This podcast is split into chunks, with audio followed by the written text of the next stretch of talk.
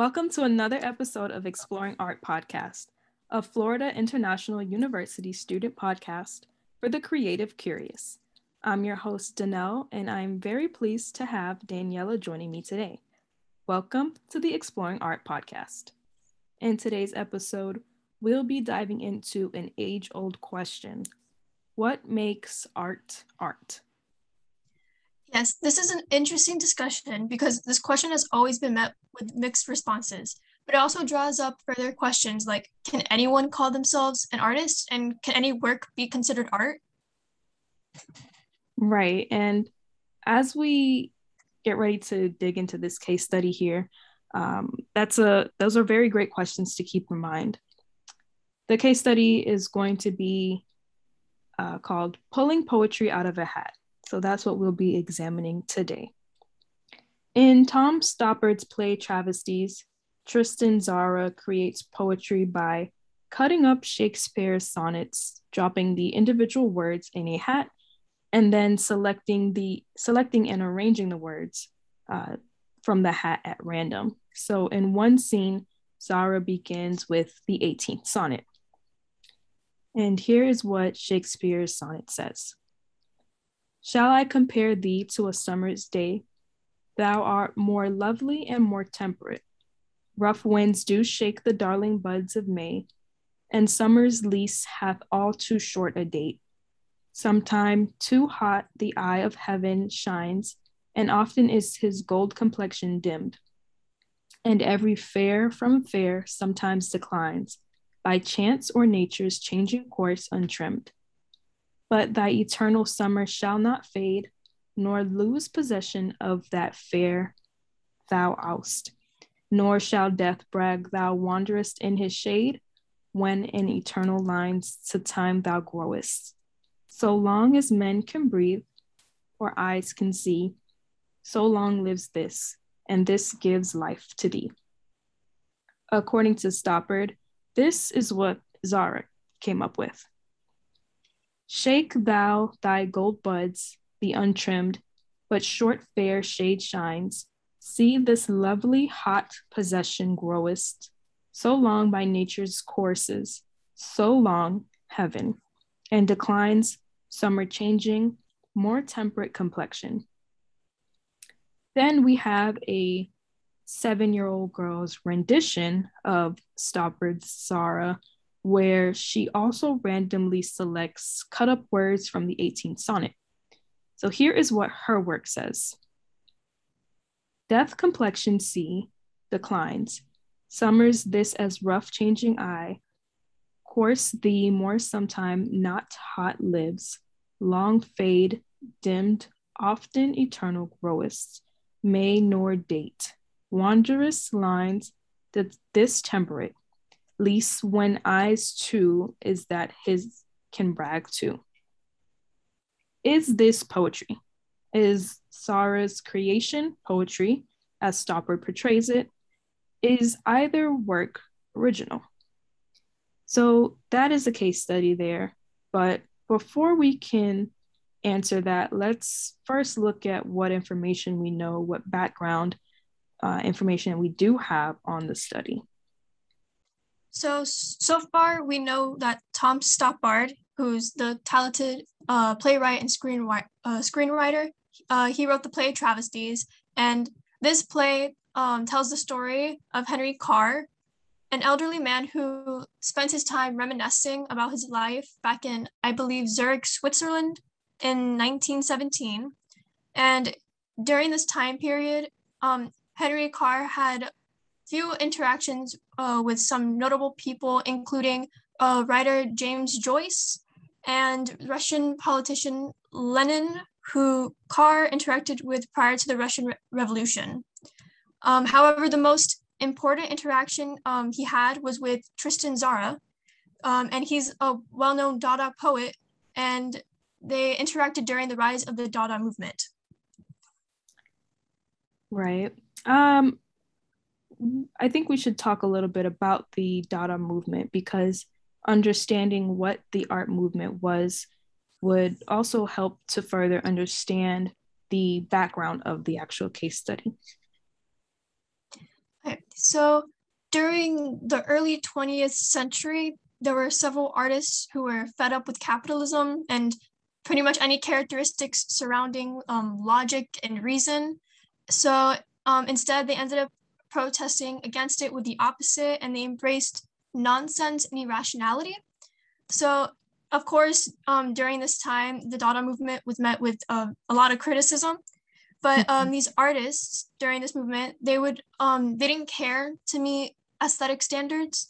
Um, they wanted to um, they wanted their work to um, evoke a specific emotion. So they tended to like push the boundaries of art. Right. And and this wasn't very surprising because it was completely the opposite of the aesthetic standards that uh, the art world was traditionally used to. So when they started the movement, many people did not regard this as art. It was actually seen as something very foolish and basically it was like a blatant mockery of the traditional and academic forms of art and the the movement was known for just that. It was known for being a mockery of uh, nationalistic attitudes and materialistic attitudes and the works that they created were also often at times very uh, satirical. Um so with that um Tzara he was doing more than just pulling words out of a hat. Um, artists um, during the Dada movement, they used a variety of visual arts to get their point across. So like, for example, um, I hope I'm saying this right, Marcel uh, Duchamp, um, he used a lot of ready-mades during, um, during this time, which were basically like the everyday objects that um, you would find or buy and use that as art. Like you would alter it and use it as art. And there's this one called The Fountain by du- um, Duchamp, where he altered it by um, he altered a urinal by signing it R Mutt on it. And at the time, the audience was in shock. And I'm sure, like some people nowadays, they would probably still be confused um, if they saw a urinal with a signature on it. But right. Duchamp was using this to push the boundaries of art and to question where the line should be drawn on what could be considered art. And and that's what's also very important too with Duchamp he had a point to make. And just like um, during the Dada movement as well, although what they were doing was drastically different from the traditional art during that time period, it was still a very valid point that was theirs to make. And they were able to express this in uh, performance art, in poetry, collages, and even in sculptures as well. Um, so yeah, so their intentions were to create a mockery of the traditional art, but they also had deeper a deeper reasoning behind the movement. Um, it began as a negative response to World War One, um, and it was influenced by other movements like um, Cubism, Expressionism, um, and several others. And the artists would create works to question society, their own role as artists, and the purpose of their artwork. They wanted to form a, a new art that would replace um, and demolish the traditional values of art. And Dada artists tended to involve chance in their work as a way to challenge planning, the planning that went into, into traditional art um, in their own artistic process. Considering this movement, we can say that um, Tzara and the young girls' works um, could be considered art since they use chance in their works by drawing words from a hat. Right. And and they faced a lot of criticism and many challenges as well. Uh, some artists even were imprisoned, but this was all very intentional because again they wanted to evoke certain emotions, which is exactly what art does.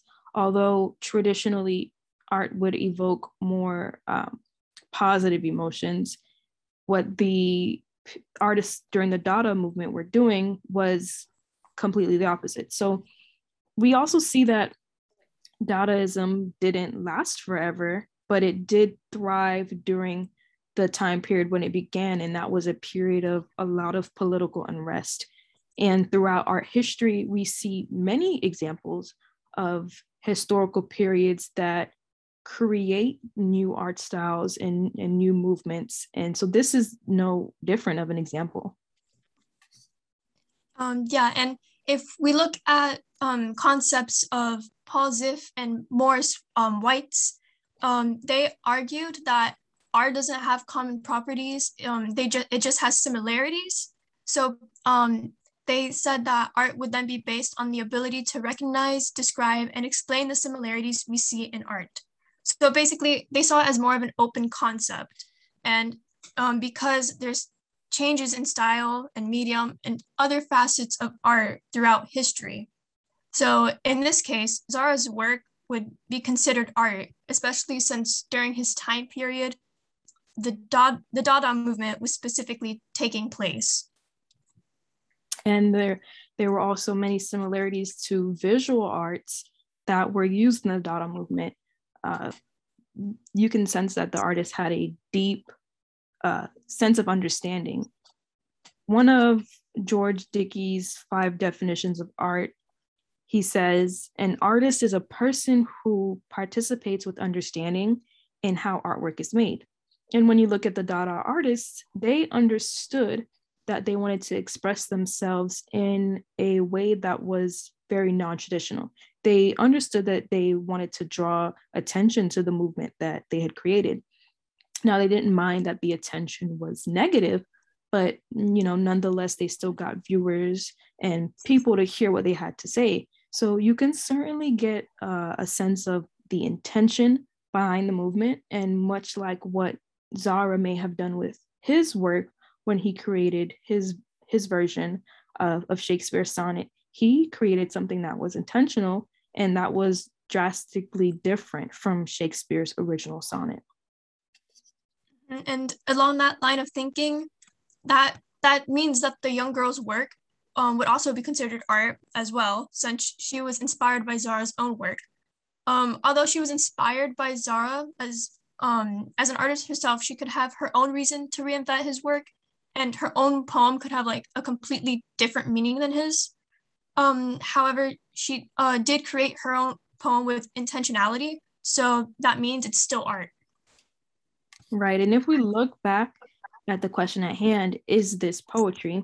Is Tzara's creation poetry um, as Stoppard portrays it? If we look back at it and try to think about if either work is original, so how do we um, try to get an understanding of that as well? Okay, so in order to understand how to tackle these questions, we have to first realize that art is subjective. So um, DeWitt Parker, um, he once said that art is so complex, complex that its definition must also be complex. So it, it involves many characteristics.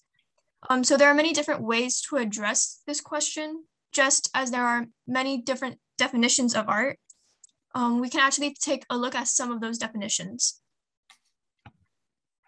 Right, so the philosopher George Dickie, he believed that the art world will decide what art is. So that was his definition, because as we know, all of the philosophers kind of created their own theories of what art is.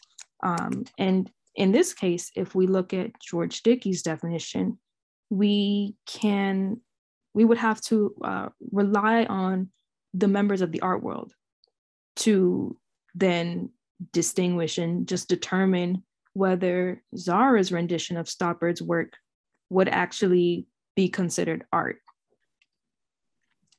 Um, so I believe um, it's Leo Tolstoy.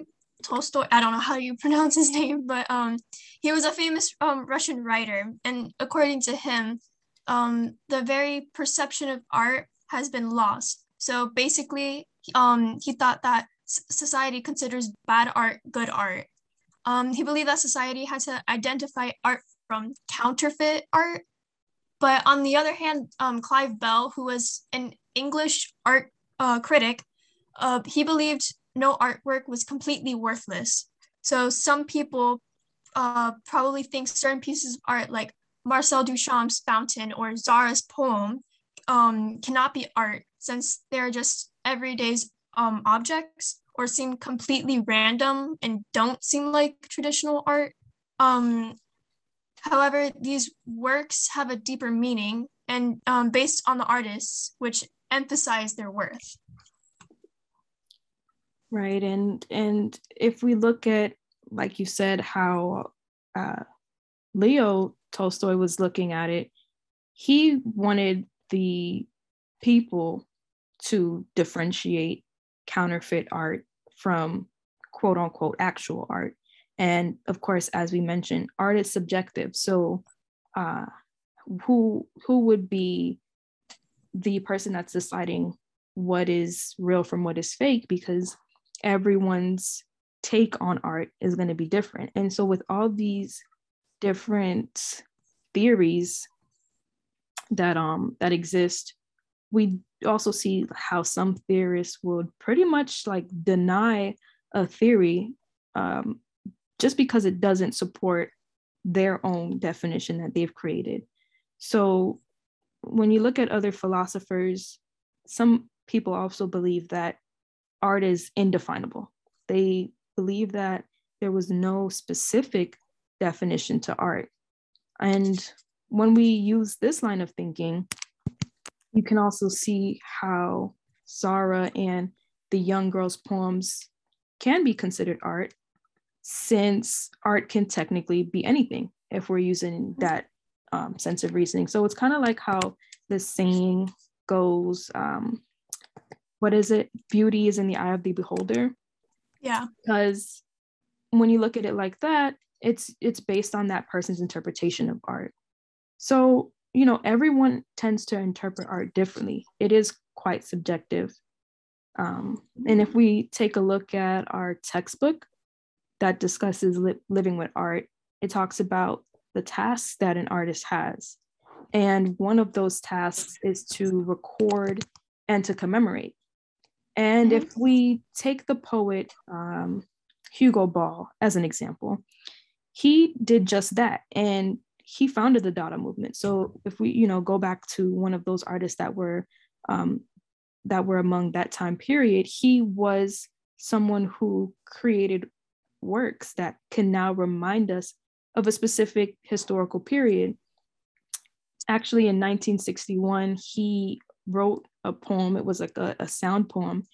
And it basically had um, nonsense syllables that it was, it just wasn't any language in particular. It just really didn't make sense. It wasn't really cohesive. Um, and he also performed in a costume that was like pretty much just as confusing as the poem. And when he was wearing this costume, he was photographed in it.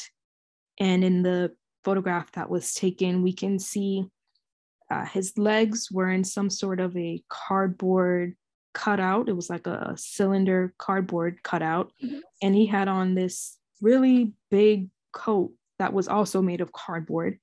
And to top it all off, he had this high top hat that was like a blue and white striped. So you can just kind of create like a visual picture yeah. of how That's really interesting. Yeah, it just the outfit looked crazy. but yeah. He wanted to draw attention to the political turmoil that was happening during that time. So mm-hmm. if you if you actually look at this photo, which is all the way from 1961, you can instantly be brought back to the events at that time, the political turmoil that was happening at that time. So when you look at Hugo Ball as someone who was part of the Dada movement and someone who was highly criticized for what he considered to be art, he was still able to create uh, visual artworks that records and commemorates. And then, you know, that would consider him an artist if we um, if we use the interpretation that an artist has the task of recording and commemorating. That makes him an artist because you can look at that photo and you can be taken back to night to the 1960s during that time period. So even though his works were untraditional, that was technically still art if you think about the fact that he was able to record and commemorate that time. Mm-hmm. Yeah, so understanding art, it just it really requires the viewer to look beyond the surface level of like whatever the visual work is because at first glance Tzara's poem um, and the young girl's poem they look like gibberish um, especially when it follows uh, Shakespeare's sonnet. Um, but it's certainly not as cohesive. Um, so it almost lacks in comparison. However, um, after considering the Dada movement and its deeper meaning, you have to also consider what Tzara's intentions were in creating his his own spin on the poem. So um, basically the big takeaway would be that art is simply subjective. It's up to the artists and your and your interpretation as the times change.